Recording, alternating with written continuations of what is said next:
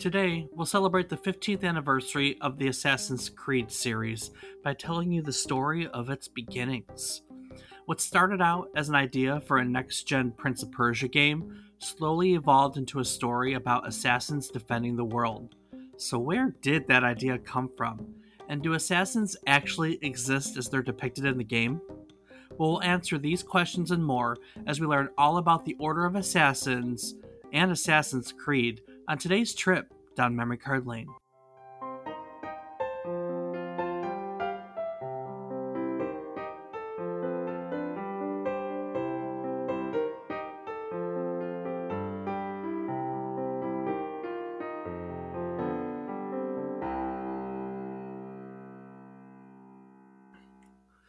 Good morning, good afternoon, and or good evening.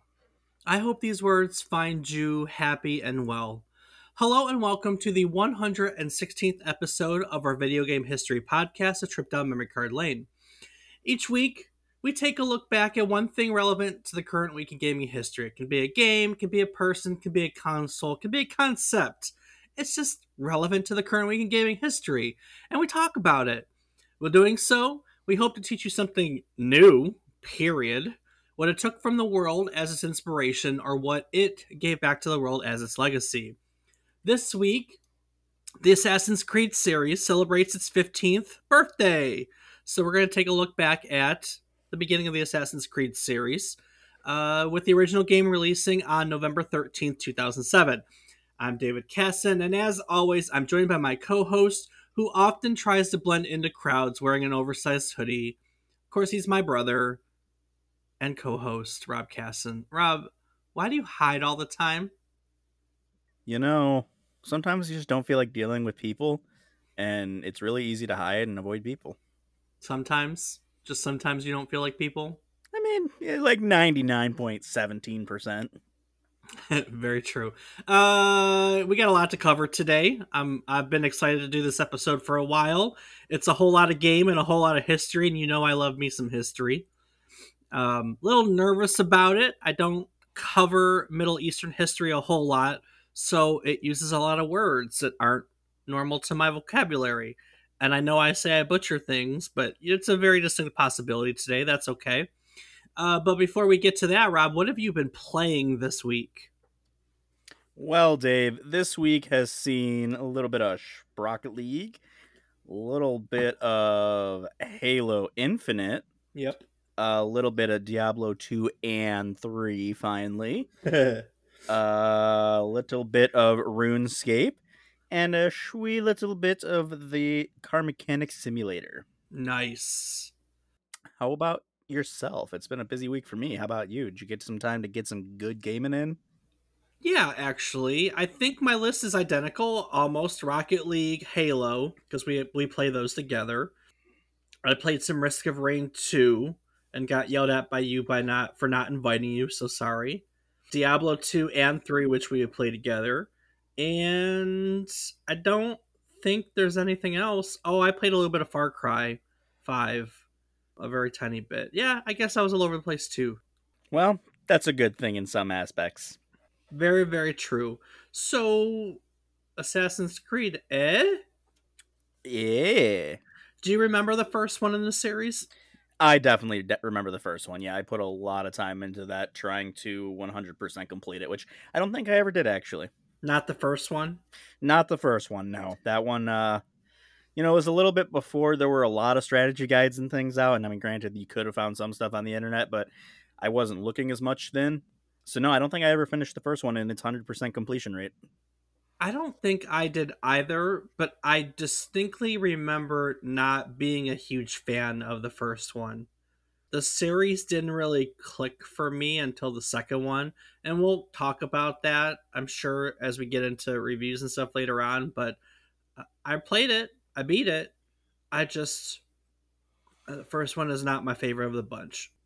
So, we've talked about Assassin's Creed before, briefly roughly here we are. It's about history wise January of 2004, and the team at Ubisoft Montreal is coming back from holiday vacation after the successful release of Prince of Persia Sands of Time.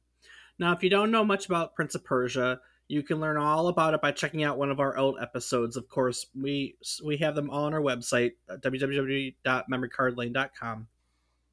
And we covered the history of Prince of Persia a little over a year ago, uh, episode 58. The original Prince of Persia is the first cinematic platformer, and of course, it spawned a series. They're currently working on a new game in a series, so it spawned a series that is still going on to this day. Very cool, great, great history. Check it out. So, November 2003, they released the Sands of Time Prince of Persia Sands of Time Modern Prince of Persia game, and here after the holidays, the team comes together and they ask themselves, well, what's next? So they start with a simple idea let's make a new Prince of Persia game, of course. We just made a good one. Let's do it again. But for the next generation of consoles. Now, this is January 2004. Nobody actually knows what that means. You know, the PS3 and the Xbox 360, I think, were 2006 releases. So, January 2004, no system has even been announced. People just knew one was coming, and that was it. So they know they want to make a next gen Prince of Persia, and uh, let's say basically what they know is they want to create a next gen action adventure game set in the Prince of Persia universe. So they started with the notion of taking the acrobatic gameplay that is core of the Prince of Persia series and working this into an open world to take advantage of whatever new hardware was coming their way. Open world was quickly becoming a thing. I think 2000 mid 2000s was when Grand Theft Auto started to really get that into people's uh really into people you know? We probably had morrowind then. So there was just some open game open world games that was becoming that was becoming a bigger thing and that seemed like the next logical place to take the prince of persia series. They also knew that with that being said next gen to them they wanted to create something that was a little bit more mature in tone than what prince of persia was no, known for so they really began to think about what that meant and the creative director on Prince of Persia into into this game was Patrice Désilets, and he wanted to work on a different character than the prince. As he recalled in a later interview, uh, he wanted the prince to have a different job than just being there and waiting for the prince's mom and dad to die so that he could take their place. He began to search for a job that the prince could have right away, something that would kind of lend itself to an action character. And while doing his research, he stumbled across a book he had from college that was all about secret societies. And the first story in this book was about the Old Man of the Mountain. And the Old Man of the Mountain is all about the Order of Assassins. And so it came to him.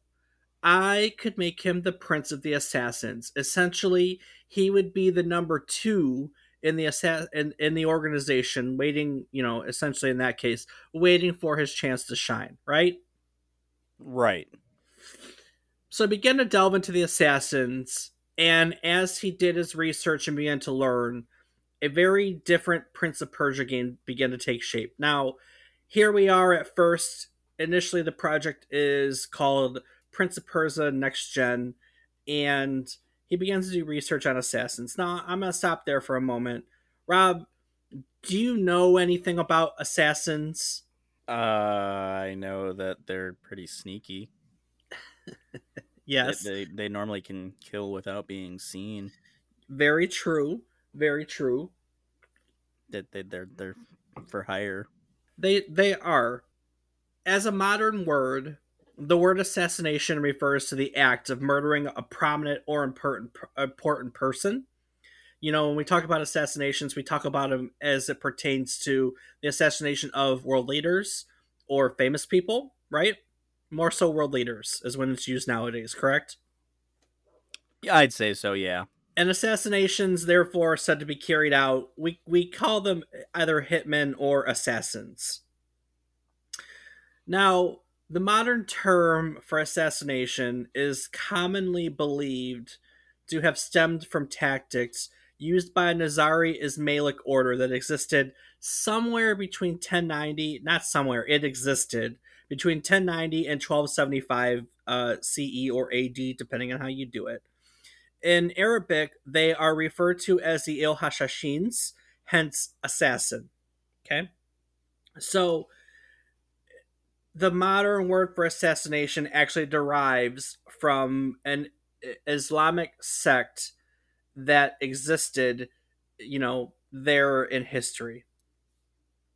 Now, the story of the Old Man of the Mountain refers to the founder of the order, which was Il Hassan Saba, and Old Man of the Mountain is basically it was a Syrian term that is similar to elder, like elder, old man of the mountain, uh, is, is kind of the term, and we have this myth passed down to us by none other than Marco Polo, because in his book, The Travels of Marco Polo, he writes about the old man of the mountain as he heard it in his travels. So, kind of a cool little, you know, bit there. So, one of the inspirations for Assassin's Creed is actually a book written about Hassan and Hashashin, named after their base of operations, Alamut. Now, interestingly enough, in line with the assassins, the capture of Alamut happened without much bloodshed, but it took the better part of two years. So, Il Hassan basically used subterfuge to take this fortress. Now, this fortress is in the middle of nowhere. It's very strategically placed in a mountain, basically, very easy to defend, and it's not anything really. Like it's not a major city. It's not it's not it's the kind of place that people aren't really going to look. But when they come looking it's very basically you'd have the high ground. You know what i mean Absolutely, yeah, it makes sense. so he basically spent the better part of two years winning people over to his cause. You know he won people over in the villages and then the valley and then he slowly sent people into the fortress. And suddenly in 1090 the the basically mayor commander whatever terminology you want to use of the fortress he realized that he was surrounded by uh Hassan's uh his his followers and at that point there was really nothing he could do so he he left uh he left and um Il Hassan took it over. His sneaky took it over. He paid paid money uh for it basically. Uh he didn't really want it nefariously, but you know, he he basically he went over the populace and in true assassin method, he they sneakily took it over by just converting all the people over to their cause without anyone noticing, I guess is the way to put it. And from this fort, they basically waged war against their like the local populace you know the the turks the syrians these are the mountains of syria and persia. So the turks and and everyone you know they're they're they're um they're muslims and and and there were different sects of muslims. They were all fighting against one another and you know they were basically being oppressed and from there they they they spread out. Um there's a novel actually called Alamut, which is written by Vladimir Bartol, that tells the origin story of the assassins. So I'm not going to go into too much about that. If you're curious, go ahead and read it. But what I want to bring up for this conversation is basically the maxim or motto, if you will, of the of the novel, right?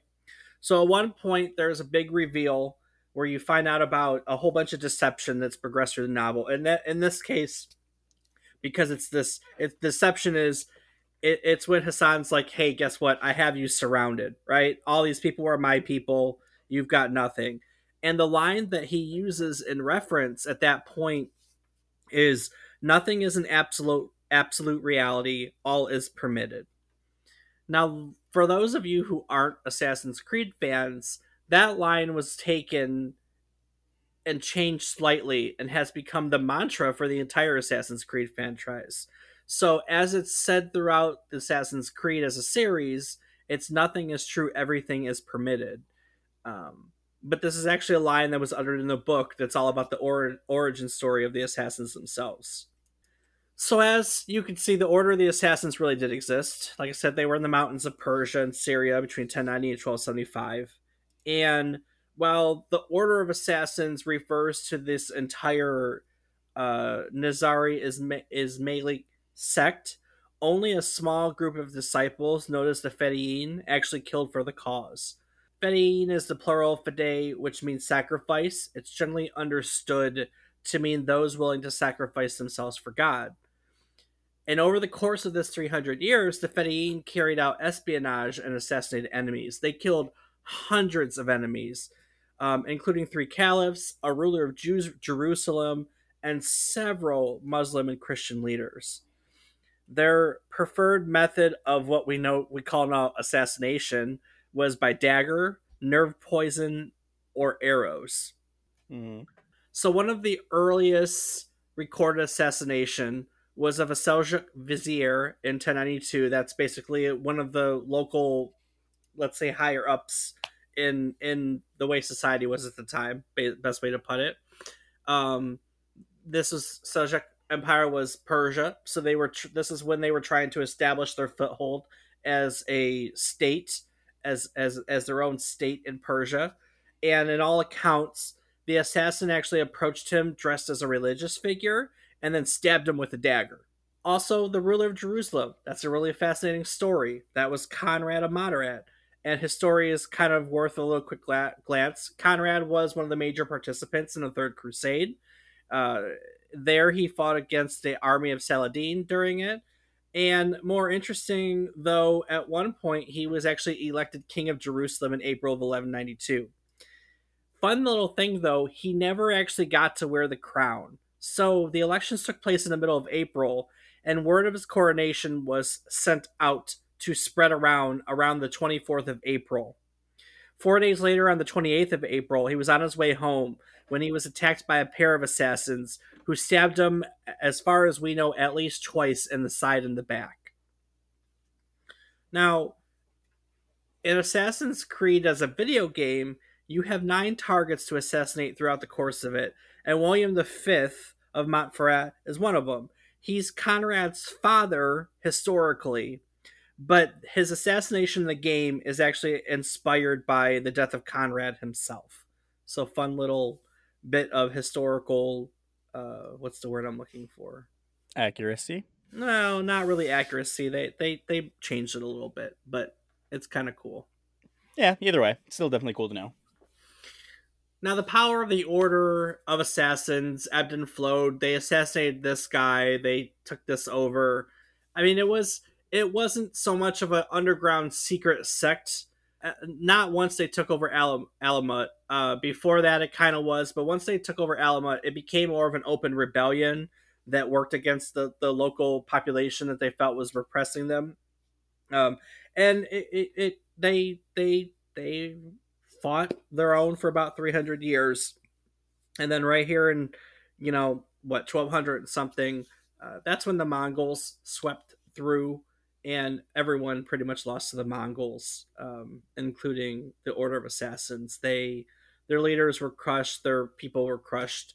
They kind of filtered out into other sects and states and stuff like that, and never really consolidated. Um, never really consolidated the way they had there. But yes, the assassins were real people. They weren't they weren't what you think they are. They're not exactly how they're per- participating in the game. They were more of an open state, but they existed.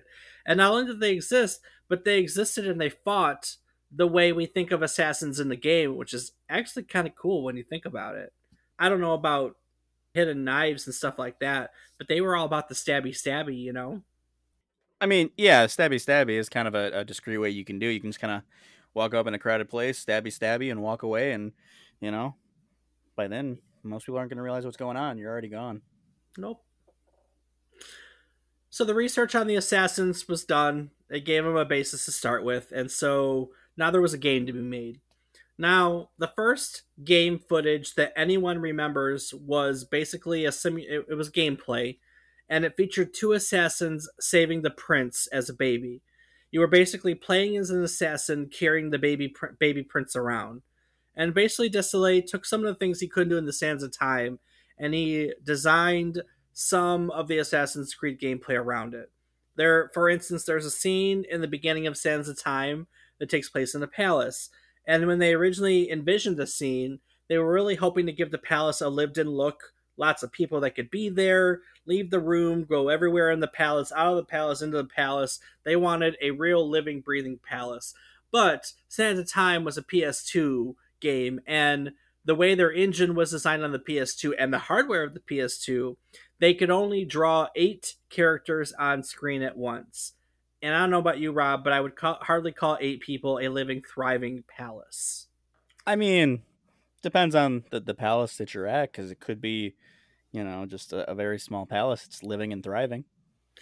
You know, when we talk about a throne, the toilet that you sit on every day uh, does not count. You know that, right? Palaces were big buildings and I mean, yeah, but I'm also not generally sharing the, the, the toilet with eight other people. yeah, okay. Well, if you you might be actually not at the same time, but if you're in a workplace or a public place, chances are a lot more than eight asses have sat on those toilet seats. Great way of looking at it, Dave. Thank you for for putting that thought into everyone's head. also while designing the sands of time they also had actually designed a section called the village which involved jumping from rooftop to rooftop but they couldn't figure out how to make that work on the hardware at the time so this idea was cut. And so these became two of the things that he really wanted to bring over to the next gen. And as they did research on the assassins and the medieval cities during the crusades which is when this was all taking place the designs of the cities began to take shape. And slowly, they nailed down the core features of their next gen Assassin game. They wanted open worlds with crowds, they wanted free running, they wanted assassins, right? Uh, believable cities, and realistic animations. Now, over the course of three years, the game and the lead assassin character in particular was fleshed out. They had an idea of how the character dressed from historical accounts. Um, a all white robes with a red belt, for instance, but they had to be a little creative as it pertained to the game. Like the addition of the knives on the belt, that wasn't a, a, there's really no historical depictions of that. But the six knives was pretty cool, and it was it was eh, practical for the game, right? Indeed one of the first concept sketches of the assassin that was drawn by the one of the designers really evoked the concept of a bird of prey to the team. And so this idea really resonated uh, throughout the rest of the process. So altair the lead character's name actually means bird of prey in arabic. And the imagery of an eagle has stayed pretty much throughout the entire series. Uh, they still use that imagery to this day. They started out with long flowing robes but that really proved they couldn't figure out how to render it efficiently with all the other things they wanted. So they shortened the robe and they gave it a more feathered look, which lent itself to the the eagle imagery too. And then there were other changes that had to be made in the same vein because of course, when you make a game, you start out with a laundry list of all the features that you want to include. And then you kind of par it down as either you don't have time or the technical expertise or maybe the, the hardware just can't do it and so on and so forth. So, for you know, we, we said that they want to do free running and realistic animations. You know, the team wanted their parkour moves to be believable, but in the end, they chose to sacrifice realism for gameplay fun, for fun, realism for fun. Um, because what they found is where we are now, where you can make parkour moves that just really aren't very very realistic is a hell of a lot of fun. And when they took that away, it just it wasn't. Related to that, one of the things that Altair is known for is called the leap of faith. Now the leap of faith is a move in which pretty much all the assassins in the series climb to the tallest points in the, in these areas and they leap from a really tall area into a bale of hay. Now, there's a really funny anecdote from development where at one point one of the effect artists made the character turn a tiny bit yellow when they came out of the hay, almost to simulate them coming out of like the hay being stuck to them and everything. As one of the programmers was working on it and testing the effect, they found out that the pro that, that the effects artist forgot to reset the effect every time you go out of hay. So they they found that if you did it repeatedly, like twenty times, you would just end up with a bright canary yellow assassin, which is kind of nice. That's awesome. Interestingly enough, the concept of the bales of hay were mo- mo- mostly inspired by all those Hollywood movies where the actor jumps into a bale of hay and suddenly no one knows where he is. However, there is another connection to it. In the novel Alamut, which was about, like I said, the old man on the mountain, it has an account where the old man would ask his warriors to jump off cliffs to show their faith. That's part of the old man's myth.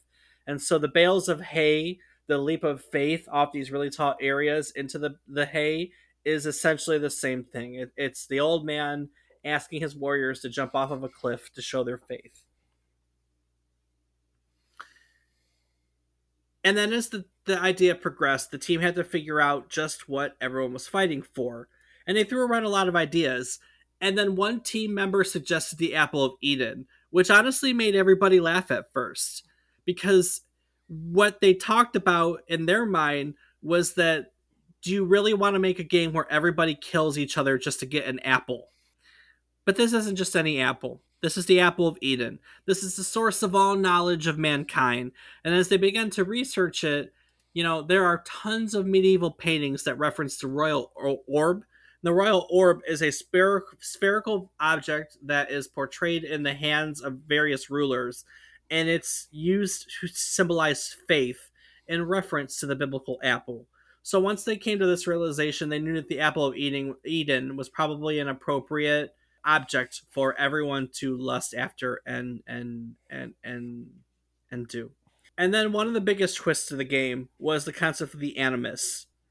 Now, Assassin's Creed takes place in different time periods, in this case in medieval times, but you aren't actually that character. You are a modern character who is basically the concept is your DNA holds the memories of your ancestors, and there's a machine that can tell your ancestor stories by reading your DNA. And eh, the way the plot goes is the bad guys are searching for the apple of Eden, so they're trying to get figure out by going into all these old people's uh all these people's uh ancestors memories to find out where the apple of Eden is.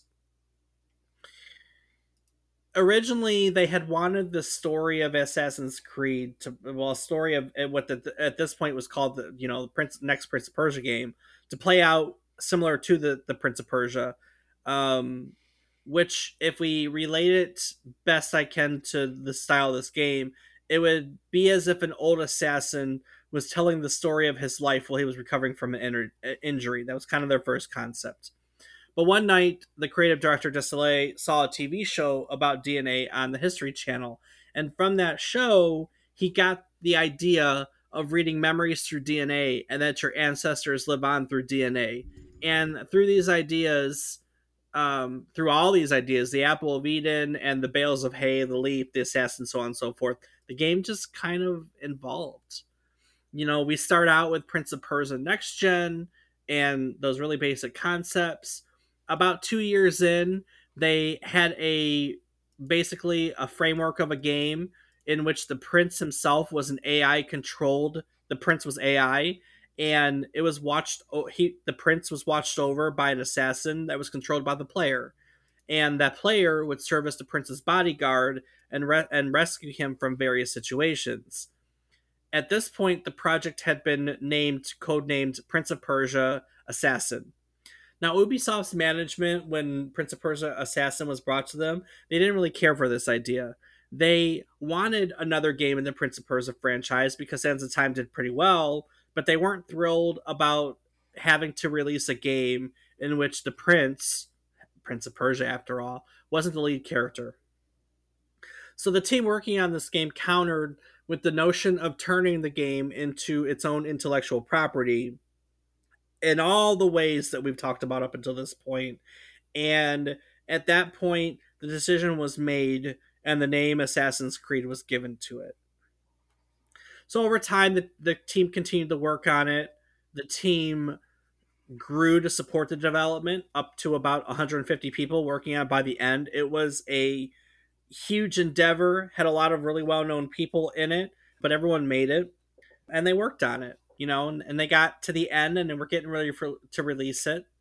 And then, according to Charles Randall, who was the lead AI developer for the game, uh, Games Combat Systems, the game was originally only based around the main missions of assassinating the main targets, the nine main targets, and there were no side quests whatsoever. And about five days before they were they were supposed to have sent the final version to mass production, they were contacted by the Ubisoft CEO who had said that his son had played the game and he found it boring. And he asked them, he told him, he basically, you guys need to add more content to it, add side quests. And so for the next five days to meet the deadline, the team basically added all the collecting side quests to the game to give it more depth and to bug test it to make sure that they worked and they still were required to meet their mass production deadline. I bring that up because I like Assassin's Creed, but I think I struggle with the first one for that very reason because it has a lot of collecting missions, and I also, I don't know, I got kind of bored with them. You know, did you ever like those? I mean, I don't really remember too much. Um, I know I really enjoyed the game and I played the hell out of it, but I don't really remember how I felt about the side quest specifically. Um, I mean, obviously, we'll get to a, a, certain point about the game, how the game feels in our reviews of the day, and I agree with the sentiment of a lot of them. Um, but I will wait till our reviews to touch on that. Cop out. Yeah, you're right. All right. So, for those of you who don't know, Assassin's Creed is an action adventure game set in an open world. They achieve that in, and it's played from a third person perspective. And basically, you're Altair you are the descendant of Desmond Miles, and basically Altair has to carry out a series of assassinations, who's ordered by the leader of the as ordered by the leader of the assassins, and to achieve this goal, he has to travel from uh, basically through a bunch of cities: Jerusalem, Acre, Damascus. He meets up with a Brotherhood, uh, Brotherhood of Assassins, Brotherhood agent in that city. They get a safe house in a city they have to perform reconnaissance missions to kind of learn about their targets. And there's also a bunch of side missions. These are the fill-ins we're just talking about. You can you have eavesdropping missions, you have interrogation missions, pickpocketing missions. There's basically assassins throughout the city who need help with things, and you go about it. And and yeah, like me personally, I struggle with it because it. I mean, the story is great. Honestly, the story was great but you go from one city to do the story and then do all these extras and and it, it just felt like the same thing over and over and over to me which is probably why i think i struggled so much with the first game why it didn't click for me because it was very repetitive and i just was lukewarm on it now before i move on any further the second one just did it for me second assassin's creed is amazing and I have been a huge fan of the series ever since. So don't get the impression that I'm not Assassin's Creed fan. I am. I just want to make that distinction that this first game was and is not my favorite. Um, but that's my stance. I'm sure we'll talk about a little bit more. But Rob, you know, this is about the point where we talk about how other people felt about the games uh, when it came out. So, what does that look like with Assassin's Creed? Well, Dave, we're going to kick it off with our critic reviews as we always do, starting off with GamePro, who wrote that it's hard to put the sheer size and brilliance of Assassin's Creed into words. It is an epic game that you have to experience for yourself. I will caution that the game is not for the impatient or the faint of heart.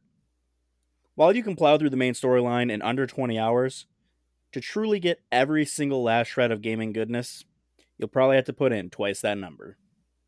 So, they felt it was good, but you know, uh, just it, was definitely for people who had a little bit more patience and could put the time in to truly understand everything about it. Next up, we have Games Radar, who wrote that we're just going to come out right out and say it. Assassin's Creed is fantastic. More to the point, it's beautifully realized, richly detailed, and carried by a story that twists that rivals with twists that rival the surprises of Bioshock. It's also endlessly fun, giving players complete freedom to tear ass across the rooftops and streets of its medieval cities as they track down their targets and try to avoid attracting attention while doing so. Cherry picking elements from games like Prince of Persia, Gun, Crackdown, and Hitman, Assassin's Creed offers up a huge, freely explorable world consisting of three crowded, historically accurate cities. All of these are connected by the kingdom, a vast expanse of secret filled wilderness that can be explored on horseback. Survival here isn't a matter of just wildly hacking at your enemies, but of careful timing. Your enemies are extremely good at blocking your strikes, so it's often best to simply hang back in a defensive stance and rely on precisely timed counterattacks, which usually kill instantly. Later on, you'll learn a lot of moves that will give you an edge in a fight, but they're never really necessary for survival. What makes the fights interesting is that the guards don't act like robots. They'll sometimes drop their guard to taunt you or scratch an itch, leaving them open to a strike. They'll also react with horror when you messily kill their friends, and will sometimes even give up and run away screaming things aren't going their way. The crowds around you will react in much the same way, gathering around to watch it first, and then scattering in terror at the first sign of blood. With its riveting story, beautiful visuals, and surprisingly lifelike world, Assassin's Creed is an incredibly deep, enjoyable game that kept us addicted from beginning to bizarre end. It's bogged down by a lot of monotonous repetition and a fighting system that's sure to frustrate hack and slash fans, but neither of those things really diminished our enjoyment of the game. And both were far outweighed by the thrill of tearing around its enormous cities and carefully planning spectacular assassinations. It might not be for everyone, but playing through Assassin's Creed still stands as one of the most outstanding gaming experiences of 2007. Well, they liked it. Absolutely, Dave, but that wasn't the case for all critics, believe it or not. No? Not at all. Uh, our final critic review for the day is from Destructoid, who starts out with saying that Assassin's Creed is a disappointing, repetitive game filled with horrendously long and unnecessary cutscenes, a boring plot, tedious chores, and significant difficulty problems. It's a game with a few great ideas, but absolutely no idea how to implement them. But once you get past all that, there's absolutely no reason why you shouldn't be able to have a hell of a fun time off with it. Firstly, the graphics look good on the 360 they did the writer did experience a really weird insignificant frame drop which lasted for about five minutes. But once the frame rate returned to normal never happened again. Generally character models look good. The lighting is great. And the draw distance is damn spectacular. They say they're not a big fan of cutscenes but they almost always find the patience to sit through them if they're being told important information or if the story is interesting enough Assassin's Creed numerous protracted cutscenes, however, are filled to the brim with dull characters, boring dialogue, and heaps upon heaps upon heaps upon goddamn heaps of exposition. characters tell other characters exactly what they're feeling, what they're going to do, and how. It's impossible to give a rat's ass because it's all delivered so dryly. Even after assassinating a mark, the player has to sit through a two to three minute cutscene as they give their valediction. It kills the pace of the game, and it's totally unnecessary. When they say pace, though, it brings to mind the biggest complaint with Assassin's Creed it's awfully repetitive.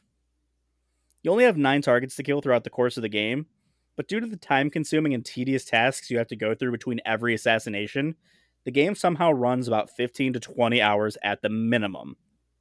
The fighting system is very rhythmic and timing based. It's not about hacking and slashing as hard or as fast as you can, but in carefully timing your attacks to expose your enemy's weaknesses. Once you get the counterattack ability, Altair can insta kill any enemy so long as he counters them at the right moment. The counterattack animations are truly incredible.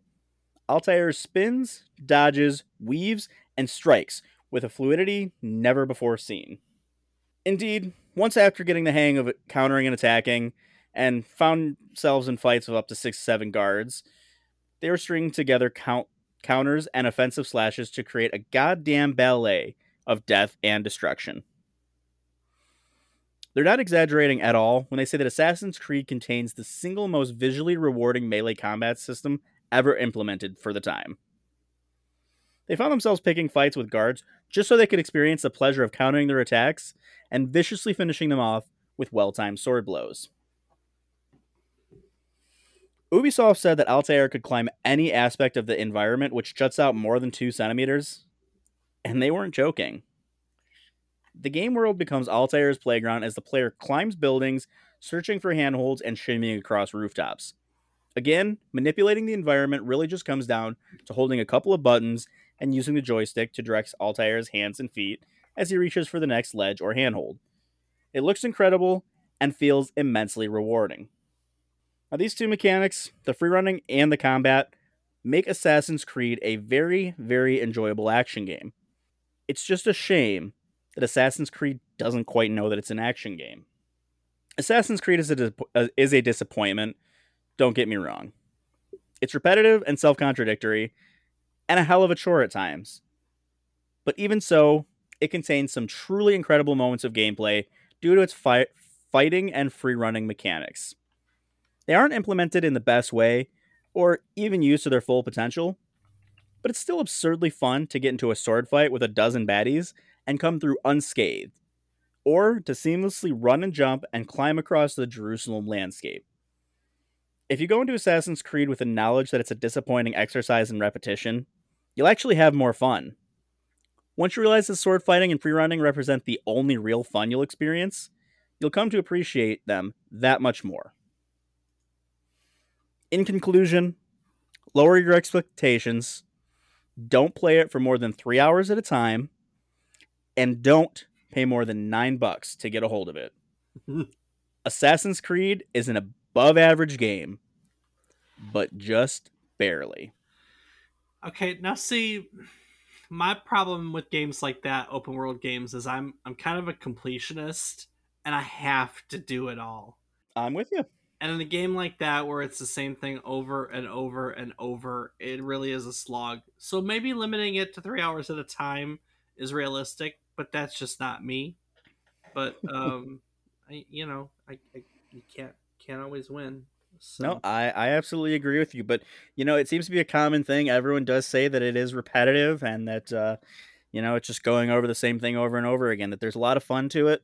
It's just very repetitious, and that's kind of what I was alluding to earlier. Is that I, I kind of felt the same way. That I remember a lot of it was just kind of doing the same thing over and over and over again. And then you had a couple parts where it's like, wow, this is a lot of fun. This is cool. And then it's like, well, I have to do all this other stuff to get to the fun parts. But I mean, such is the state of many games nowadays, it seems. That is very true. That is that is very, very true. Um yeah. Okay. Cool. So Dave, with that, we're gonna go ahead leave the critics on back in the past and kicking on over to our user reviews. So starting off with our users, we have Shambi from Metacritic, who writes that Assassin's Creed is a great game, especially to those who are into action games. The environment and characters all look stunning. The gameplay is fun and will keep you entertained, even by just jumping across buildings. The only downside is that it does become a little repetitive near the end of the game. Overall, Assassin's Creed is a great game that will not disappoint. Okay. So next we have user M Allen from Moby Games, who writes that Assassin's Creed is the Third Crusade meeting Grand Theft Auto. They find that the good are the graphics being the best in a game they've ever seen. Everything from the tallest building to the smallest rock are incredibly detailed. The environments give so much freedom in this game. There is so much to explore in each of the cities in the kingdom. Plus, you can climb almost anything, so you can get to places pretty easily. The story of the game is incredible, and the theory of getting inside the mind of people to bring back memories of long dead ancestors is awesome. That twined with the story of the Assassin's feud with the Templars in the Third Crusade with the storyline's twist in the end, that's pretty cool. And the motion. Everything from a turn to an attack counter. the motions are incredibly realistic. Attack counters are especially cool, particularly when it's the final strike and you kill the enemy. But it's not all good, Dave. No. There is some bad. Yeah. So the major bad points for them were the end of the story. They felt that it kind of spoiled the ending with all of that magic stuff, which was a big letdown. And the combat. Despite the cool counters and other moves, combat is very limited. Only one enemy can attack you at one time, and the moves are very few. There's only attack, counter, and dodge. Either that, or you can run. And lastly, the enemy AI. Sure, the enemies can detect you if you kill someone right in front of you, but some of the hiding spots are so obvious, you think they took a look in some. And it seems that they just give up too easily when looking for you. But bottom line, Assassin's Creed is an awesome game, well worth the price. Great for anyone who wants to complete missions and for those who just want to go around and kill people for fun. But much of like with the critics, Dave, Mm-hmm. not everyone loved this game. No. Not at all. Our last user today from Metacritic is user Asylum Spades, who writes that Assassin's Creed is poor and re- has repetitive mission objectives. A confusing story and no replay value take a huge chunk out of the value of this game. While I had a ton of promise, this game sucks. Okay. So I did. Apparently, they really did not like it. Which, I mean, it it's definitely one of these ones that it's not all hundred percent for or against. It seems a very decent mixed crowd. Uh, but it seems that even the people who love the game have the same gripes with the people who hate the game. It was just extremely repetitive. But luckily, I think they did a pretty good job of that with the future of the game. But I guess I'll let you talk about that. So, Dave, tell us what came after Assassin's Creed? Assassin's Creed 2, Are there any others, Dave? Because I'm sure there's more than just that one. Assassin's Creed 3, Assassin's Creed 4, Assassin's Creed. What came after 4? Black Flag? That that was for. Shit. well, you're you're forgetting about ones like Unity and Syndicate and Brotherhood. Well, those came after, and then they rebooted. the Well, not Brotherhood. Brotherhood would have come out between two and three, if I remember correctly. and then they, but then they rebooted the series. Like there, there's different phases to the uh to the Assassin's Creed universe, and basically like they did all those, and then they rebooted it, and we got new ones in like. You're right. So Assassin Assassin's Creed, Assassin's Creed 2 had two sequels, Brotherhood and Revelations. Revelations blew my mind, by the way. Um, and those were all done back in the same time, you know, that that that older stuff. And then Assassin's Creed 3 took went to the American Revolution. Assassin's Creed 4 Black Flag went to the Golden Age of piracy.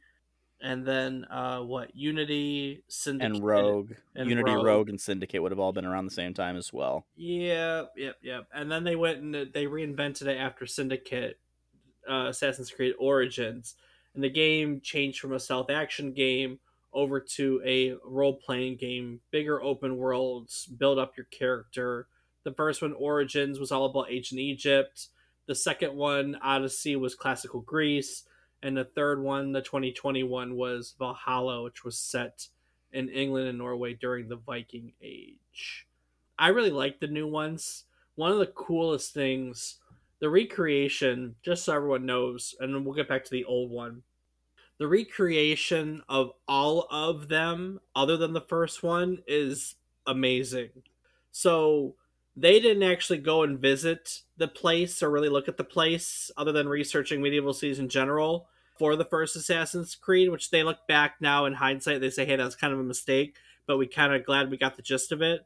But starting with Assassin's Creed 2, they actually went and visited where these places, where these take place, and they modeled the games after it. Like Origins is amazing recreation of Egypt, and Odyssey is an amazing recreation of Greece. And the point is, if you're into history like me, each of those games has a basically like a history mode where you don't actually play the game, but you can go in there and go around and like be a tourist to these areas and learn about like in Egypt the pyramids and the Sphinx and all the other all the other temples and everything that are around everywhere. And the same thing with Odyssey, you can go around and learn all about the all the um all the stuff in Odyssey that doesn't exist anymore, which I think is super cool. So That's actually really cool. I was not aware of that fact. You didn't know those modes existed? Oh, I you honest- never played the new ones. Nope, I haven't gotten to the new ones yet. you- it's crazy because I remember for a while I used to buy you Assassin's Creed for Christmas every year, and we used to play the hell out of them separately because they're not a multiplayer game. Um, and I I'm surprised. Okay, to be fair, I didn't get into Origins either at first because I kind of got burnt out on the series, probably about Syndicate. Um, and and I I don't Syndicate and Unity were not my favorites at all. Um, and so I I I basically kind of got burnt out on it. So when Origins came out, I was like, meh, we'll see how this goes. And then I actually played it a little bit after it came out, and I, I love it. I think the the shifts they made to the current series make it some of my favorite games of all time. But they're huge. I mean, they're so big. They're so so big. So look, so Assassin's Creed is um it's an absolute juggernaut of a series. You know, by uh, this time, you know, total sales of the series has exceeded 200 million copies altogether. There are multiple comic books, there are multiple novels, there are two board games set in the Assassin's Creed universe.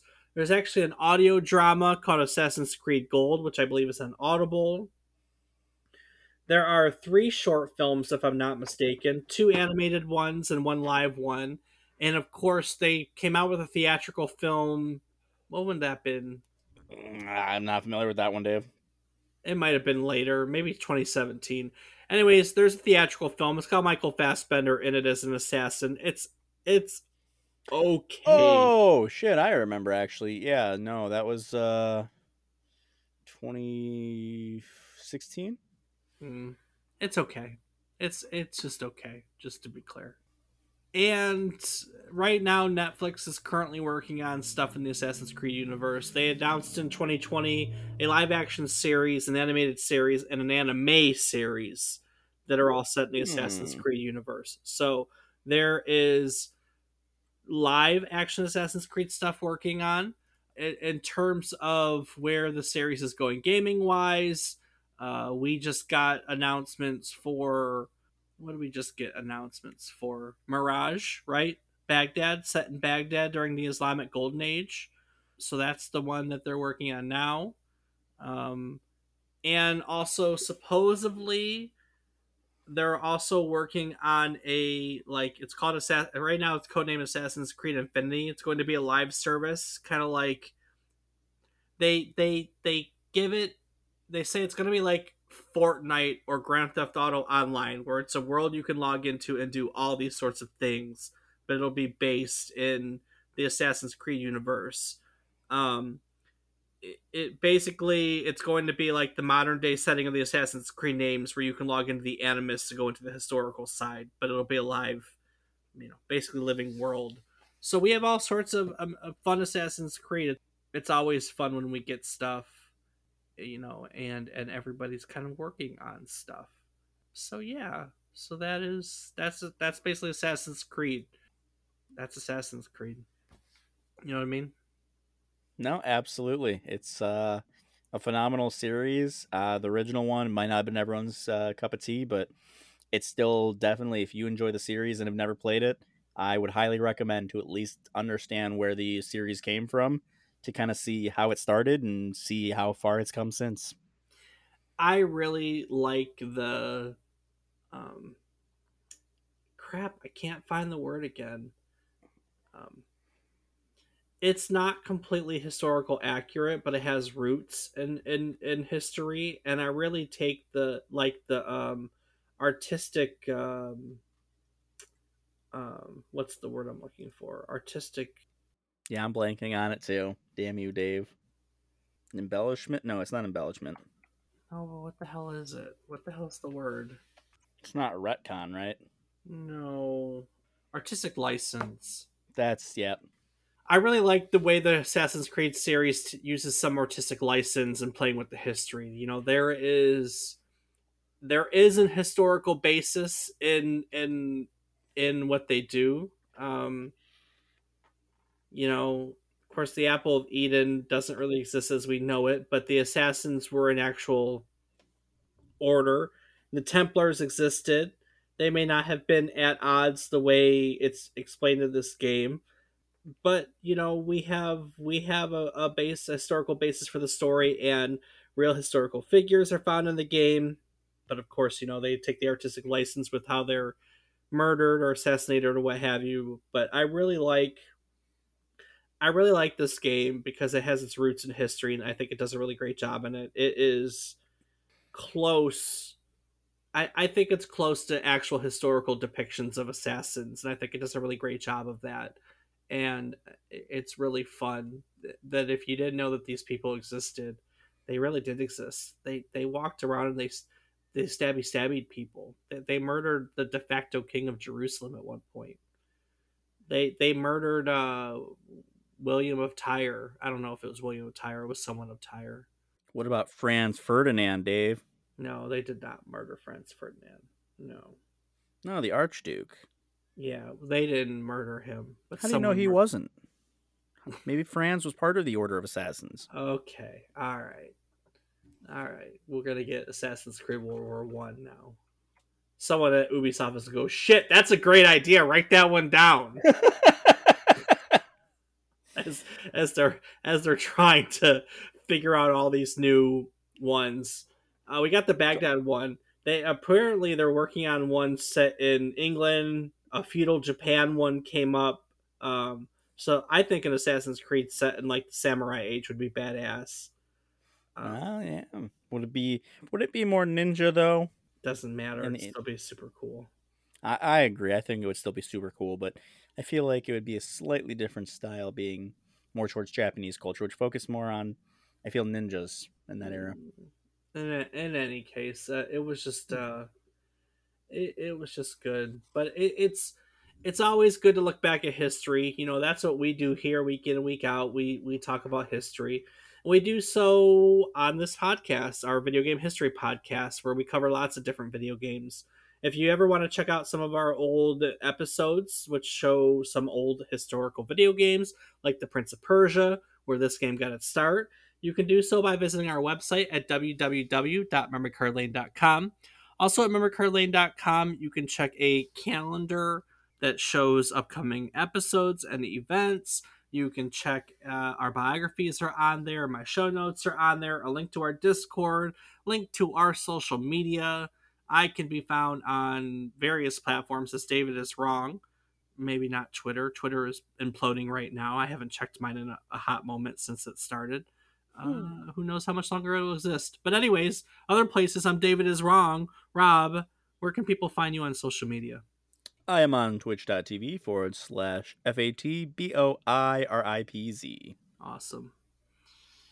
Well, each week we tried to tell you a story relevant to something in game history. This week it was the Assassin's Creed video game that got its start. The Assassin's Creed series, rather, got its start 15 years ago with the original game. And we tell you these stories to teach you something new about your favorite video games, um, something new about the people who made your favorite video games, something new about the inspirations from which your favorite video games came from or something new about the legacies that your favorite video games have left behind. Now, the joy of doing this podcast week in, week out is when we teach you things, we learn things as well. Uh, there's lots of things that I don't know before doing all my research. Part of the fun is learning, and every week we go round table and talk about our big takeaways. So, Rob, what did you learn today? Well, Dave, if I'm completely honest, I had no idea that Assassin's Creed was supposed to be part of the Prince of Persia games. Uh, that that's completely new to me. Cool. Obviously, knowing Prince of Persia now, I can see the similarities between the two. Uh, but yeah, I I had no idea that it was originally intended on being a Prince of Persia game, and that it would have been a very different thing had that stayed the way it was intended initially. Probably, yeah. So uh, pretty cool to know. I'm glad that they made the change and did what they did with it because I freaking love Assassin's Creed. And to be quite honest, I don't know how I feel about Prince of Persia. I haven't really played too much of it, so glad that change was made. But that's that's my biggest takeaway personally. So how about yours? 300 years of a Nizari Ismaili sect. I never had an excuse or really a reason. It never I can never recall it coming up in any of my history classes either. That the Order of Assassins. I, I, I mean, let's be honest. It was a really small Islamic sect that existed for 300 years, which is not. I mean, it's just not. eh, I don't know. They didn't. They didn't do anything that shifted the course of of history. I guess in a big way. Don't don't take those words out of context. Not that Uh, we know of. Yeah, no, They'd you're pretty crappy assassins otherwise. I guess, but the point is, is I never really had an excuse to study the the Order of Assassins. I never really paid attention to them. I knew that the Hashashin existed, but I never really paid attention to what they were, what they were about, or you know that that they were a Sunni sect that that branched off and and you know got their start by quietly taking over a mountain fortress and then they started assassinating political figures around them to establish their own state in Persia and Syria and that never really happened and yeah I just it, it was a lot of fun to dive into 300 years of history that I I never really encountered before. And it's fun as I learn that to kind of see how that turned into Assassin's Creed the video game. In fact I think that I well I don't think next time I go, I'm going to find that book because I've never read that novel either from the library, and I will probably read that read that novel about how the order got its start. So that was fun, right on. and that, my friends, is the Assassin's Creed. Nothing is true, everything is permitted. Rob, Dave. I'm gonna take it out of here. Okay. Before I do, what do you want to add? Uh, well, Dave, I suppose as always, I'll take a quick second to say thank you to everyone for listening. It means the world. I don't know what the accent was for. I guess I just felt like being silly. It doesn't take away from the fact that we enjoy you being here. And we hope that we at least provide some small amount of enjoyment in your life, because if we don't, well, thanks for at least giving us views and making us not so internet famous. Yes, what he said. Thank you. Yeah. All right. Next week, we're going to go back to the 90s. We're going to go look at a game that helped reestablish one of Nintendo's bigger gaming franchises and a game that, in particular, helped Nintendo win the console wars of the 90s. Nowadays, it's frequently found on a list of the best video games of all time Donkey Kong Country. Hmm. I love Donkey Kong Country. Did you love Donkey Kong Country? I don't know if I played it enough to say that I loved it or not, but I definitely have remembered playing it. Oh my god, this game blew my mind when it came out. It was so freaking cool. Uh, Donkey Kong Country, modern Donkey Kong, follows Donkey Kong and his nephew Diddy Kong as they set out to recover their stolen banana hoard from King K. Rool and his Kremlings. I, I- honestly, it's an interesting story about how it came about. That's what we're going to talk about next week. So join us again as we go bananas on yet another trip down memory card lane. Do the thing. Doobie doo doop dop doop dop doo dop doo doop doo doo doo. Yeah. No monkey business. Not this week.